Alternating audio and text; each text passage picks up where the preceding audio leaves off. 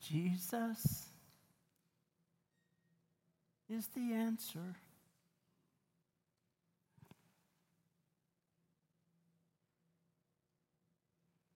For the world today. Above him, there's no other. Jesus is the way. If you have some questions in the corners of your mind and traces of discouragement and peace you cannot find,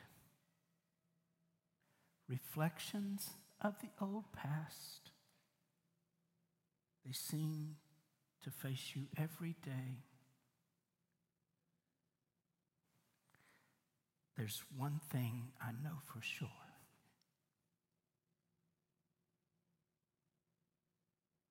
That Jesus is the way.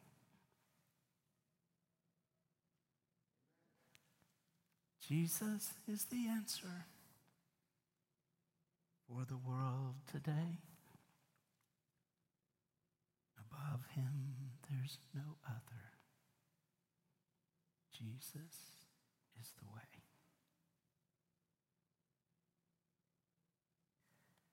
Today, we're going to begin a short series that will provide us a chance to listen in on the final conversations that Jesus has with his disciples.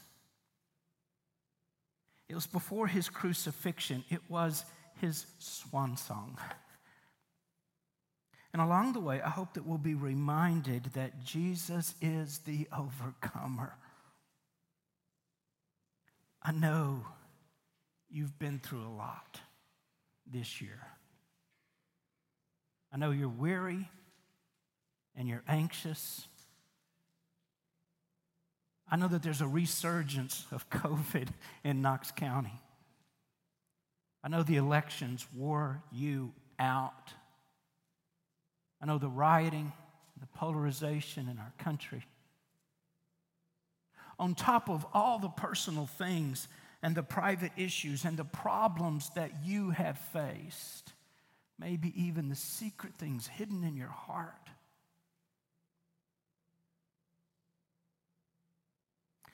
Some of you are watching online because, for a multitude of reasons, you can't step back into this room yet.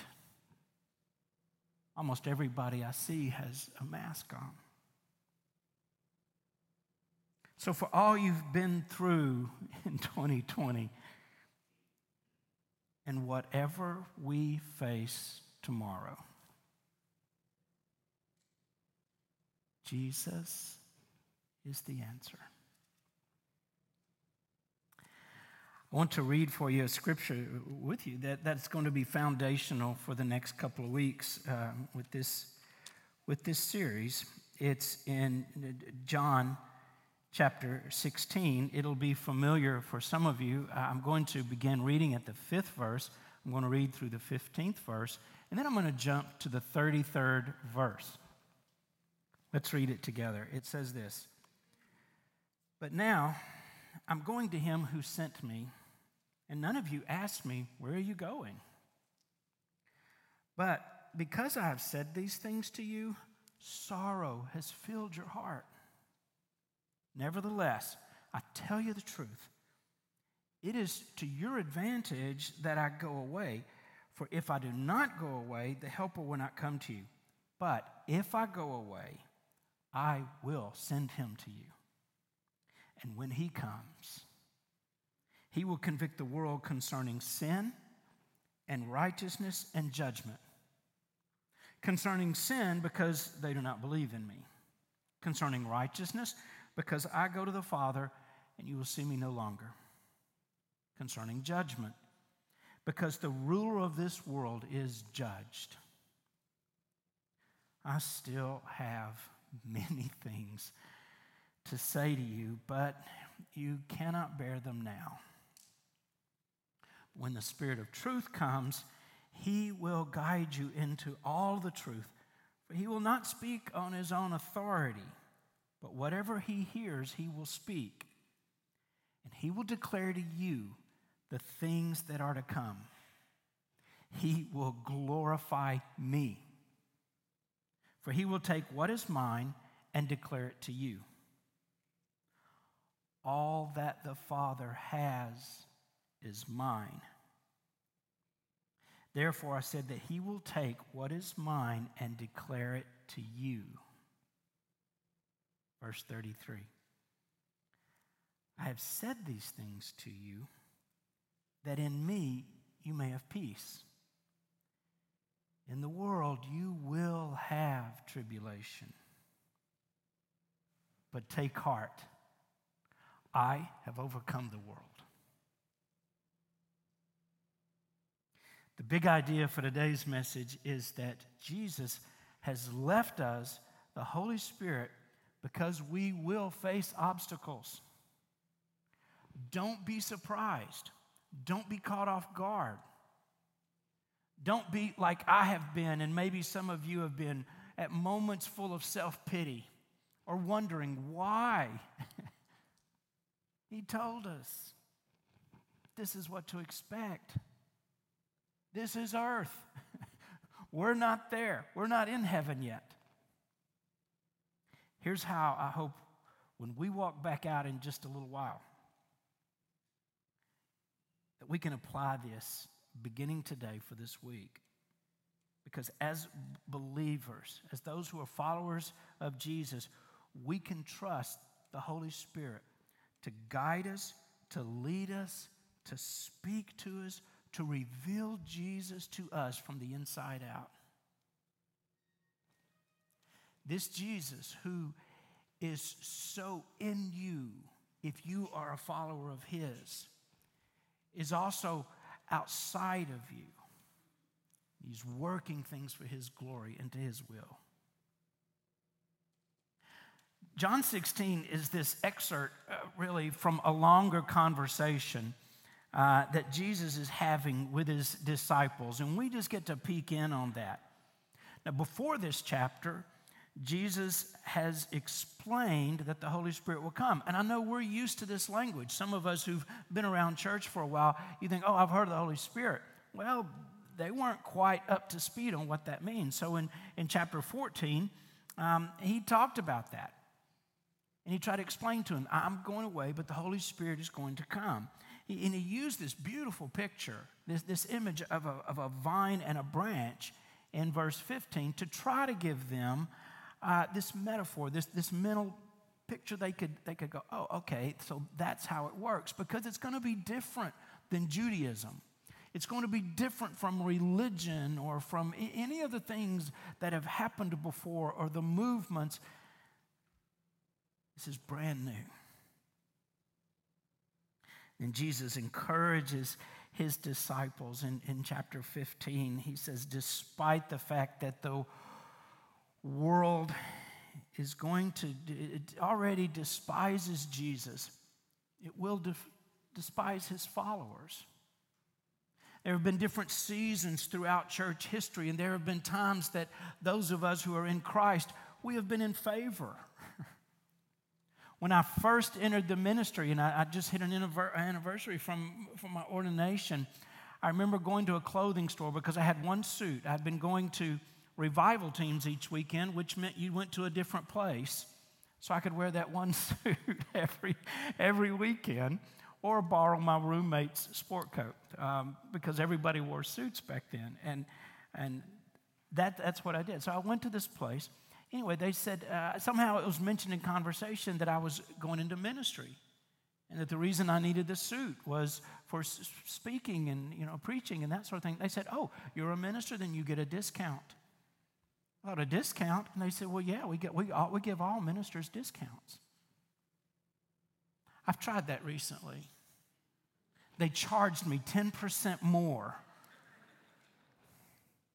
and then they called me a name. Now, it's just different. It's different seasons.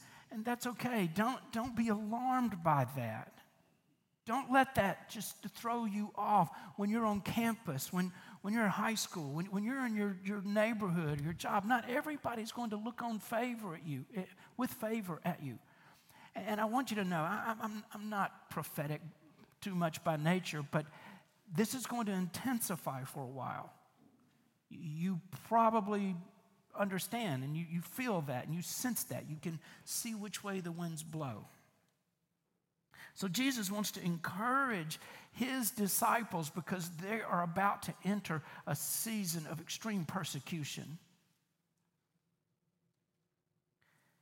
So these are some of his final words to the people who loved him the most, who followed him and studied him more closely than anyone else ever did.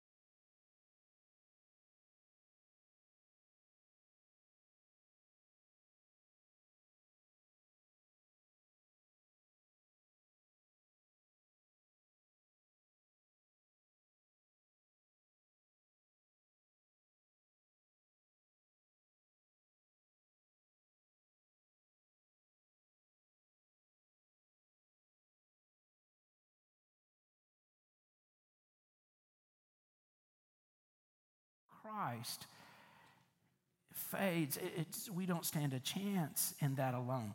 However, when we are filled with His righteousness, with His goodness, then we have all of the holiness of Christ in us. That's what the Holy Spirit convicts and brings to the table. And then, thirdly, he convicts of the judgment of Satan. In verse 11, he is called the ruler of this world, and he is. And you have to expect that things aren't always going to go you, your, your way. In the world, nationally, in your personal life, in your relationships, with your health, God is in control and God is Lord over all but for this time, for this season, in this place, in this atmosphere, there's a way that Satan is the ruler of this world, but he will be, just as he has been defeated in your heart.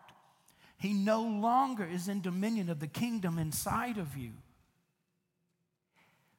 One day, he will be subdued and ruined and expelled from the kingdom outside of you and around you.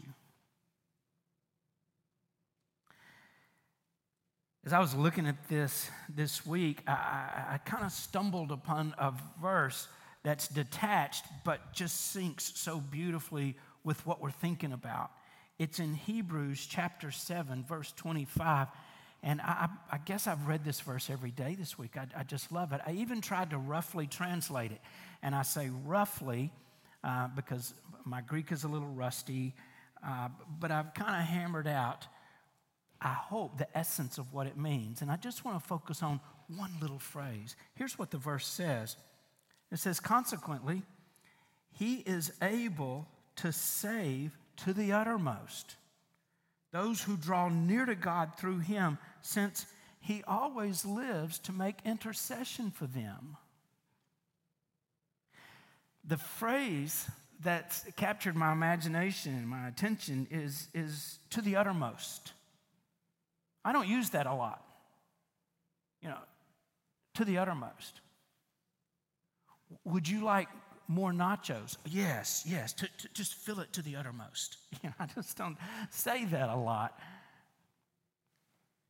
It's one word in the Greek language, and and it denotes comprehensiveness or completeness.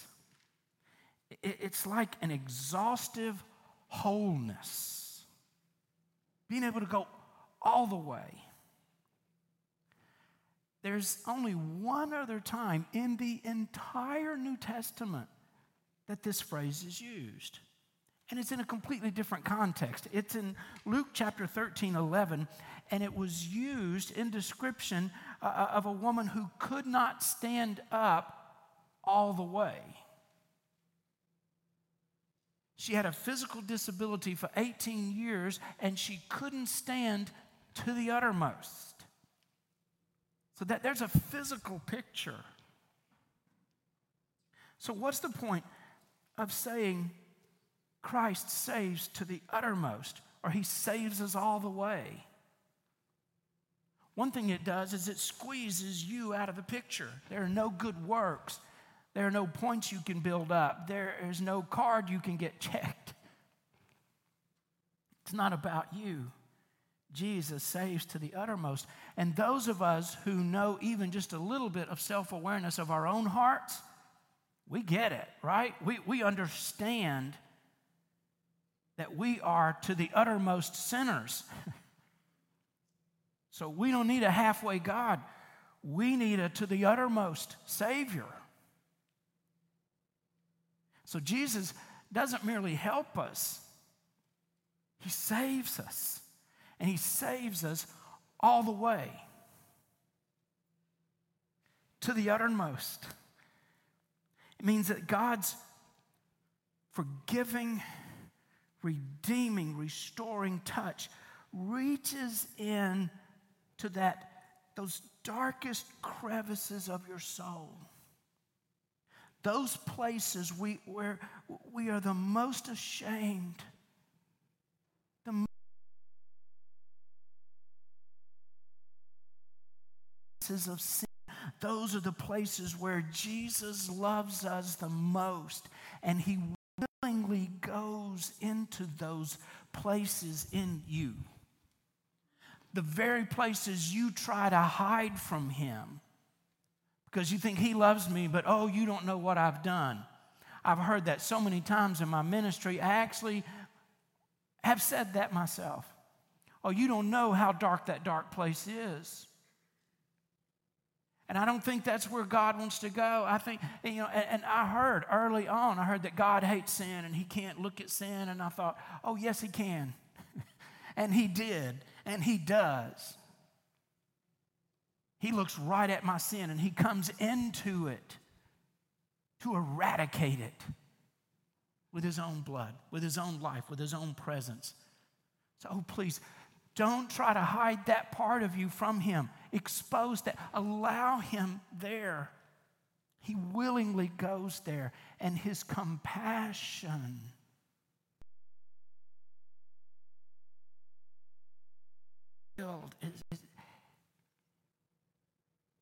He loves you there. He loves you in those moments as much or more than ever or in any place. In fact, I think he, he loves you there, and I'm not trying to encourage you to sin. Well, I'd really like more of the presence of the Holy Spirit, so I think I'll sin because Pastor said that's where he goes.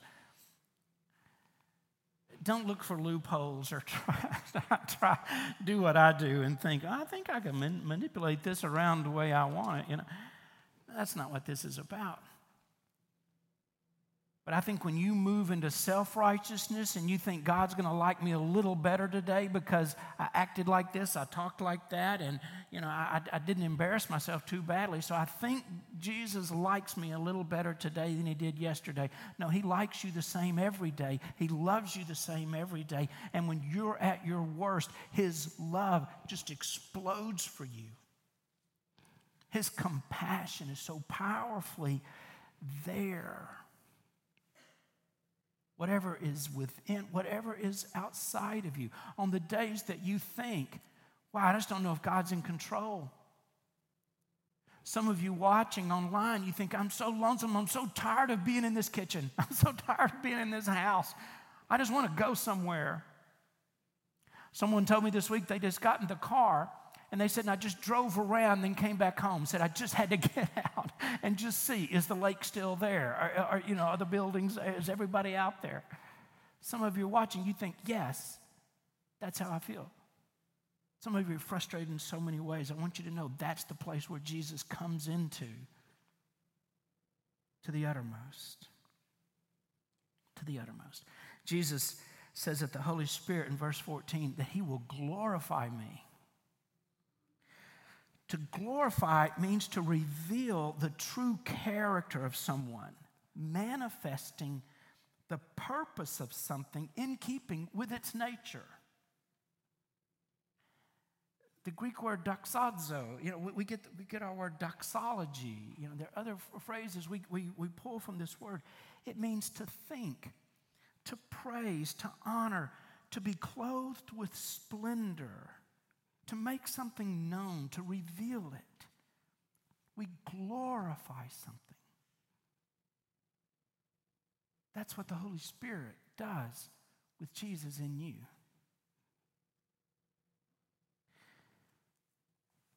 The term swan song is probably familiar to you. It's used to describe someone's final message or their act, you know, the, the last song uh, when you're retiring from a position, or maybe you know those movies where someone's about to die and, and, and they say their last words and it's dramatic and something good.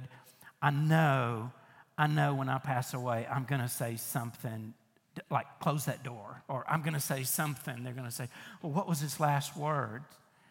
His last words were, Could you change the channel? I, I know it's going to be something not.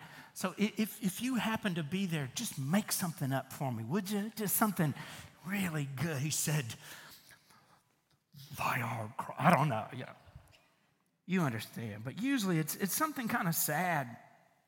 It's deeply felt. I, my grandson broke his arm last night, so I went over and said, Watch whatever you want. We watched Solo Star Wars, and one of the pilots dies. I see all the Star Wars people start nodding and going, "Oh yeah, we, that episode is," and he and he says something and he and he and he and he dies. It's sad and it's deeply felt and it's regarded as extremely important for the listeners to hear. This this chapter, this section we're, we're looking at, this is Jesus' swan song. He spent his final hours with the people who would be responsible for carrying this message to the world. These conversations could be considered this is his swan song. We see how encouraging his words are. Now, if you don't know it's your swan song, you just say anything, right? My son lives in North Carolina, and I send him Far Side cartoons. Does it, any, any Far Side cartoon fans here? Okay. I send him a couple, you know, one or two a day, and just and I stopped because I thought, oh, he didn't want to, you know, he, he's probably not interested in it. I went a few days, and he said, "Where's my cartoons?" he said, "That's like my de-stress right there." Jesus says, "I don't have time to send you cartoons or to tell you a joke or anything frivolous. Pay attention to what I'm about to say. This is my swan song." And he left us these words of encouragement and direction and love. Folks, we find security in knowing that Jesus' departure meant the coming of the Holy Spirit. We can trust his words when, when he begins to explain all the roles that the Holy Spirit will fulfill. Jesus' words would bring us hope and courage when we face the problems and the difficulties in life that we will face. And I don't have to convince you of that. You know. You can trust His words, and you can fully depend on the Holy Spirit. Because, don't cringe and don't think I'm too cheesy. But Jesus is the answer for the world today. And above him, there's no other. Jesus is the way. I know you've got mountains that you think you cannot climb. I know that your skies have been dark.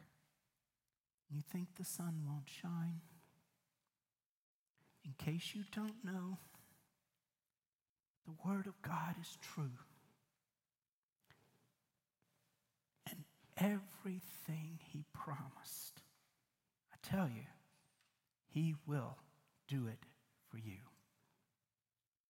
Because Jesus is the answer for the world today.